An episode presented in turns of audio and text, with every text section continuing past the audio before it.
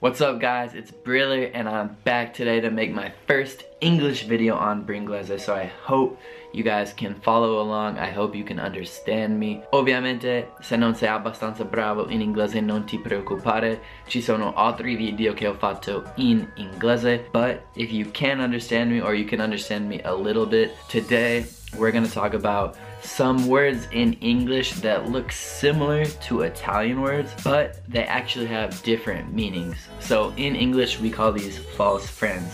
False friends are words that look the same, but they have different meanings. So my first example is the word pretend. That means fare finta in Italian, but there's also the word pretendere in Italian, but that's not the same meaning. Pretend in English means fare finta. For example, I pretended to be cool when I was with the ladies. Ho fatto finta di essere figo quando stavo con quelle ragazze. Pretend in English actually means fare finta. Be careful with that one, guys. Number two is annoy, which seems similar to annoiarsi, but it's actually a different meaning. Annoiarsi in English is actually to be bored or to bore. I'm bored, sono annoiato. But annoy in English is actually infastidire, like to disturb, disturbare, bother in English si dice anche.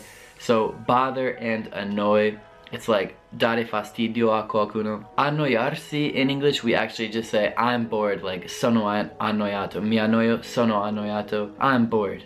Okay, so the third word is gonna be fabric. Fabric seems very similar to fabrica, but fabrica is actually factory in English.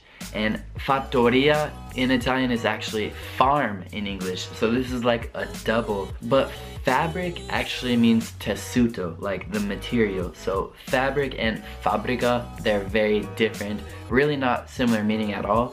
So be careful with that as well. The next word is program. And I know you guys have programmare, which means like to plan something. So programmare, we say to plan, like programmiamo il futuro. Let's plan the future.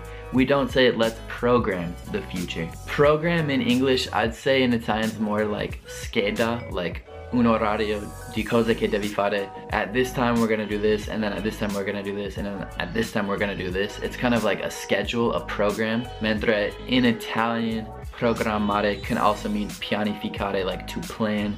But like I said in English, programmare is to plan.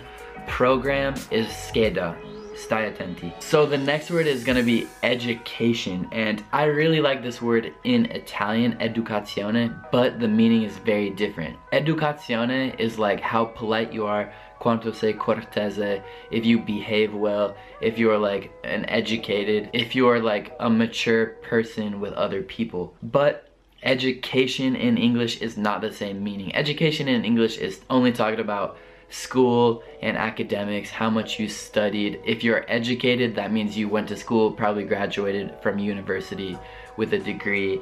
And for educazione in inglese, we would probably just say like politeness, like how polite you are. Educazione è importante. Being polite is important. So guys, there really are so many false friends, so I'll make other videos of this, but the last one today is just actually, and I'm sure most of you are aware of this, actually does not mean actualmente.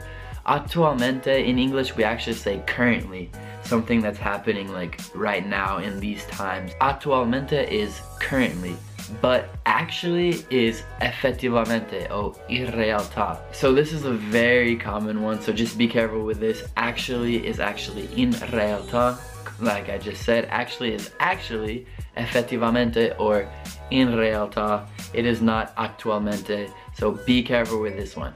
Alright guys, I hope these words helped you. I hope you learned something from this video as always. Bringlese always has your back with English.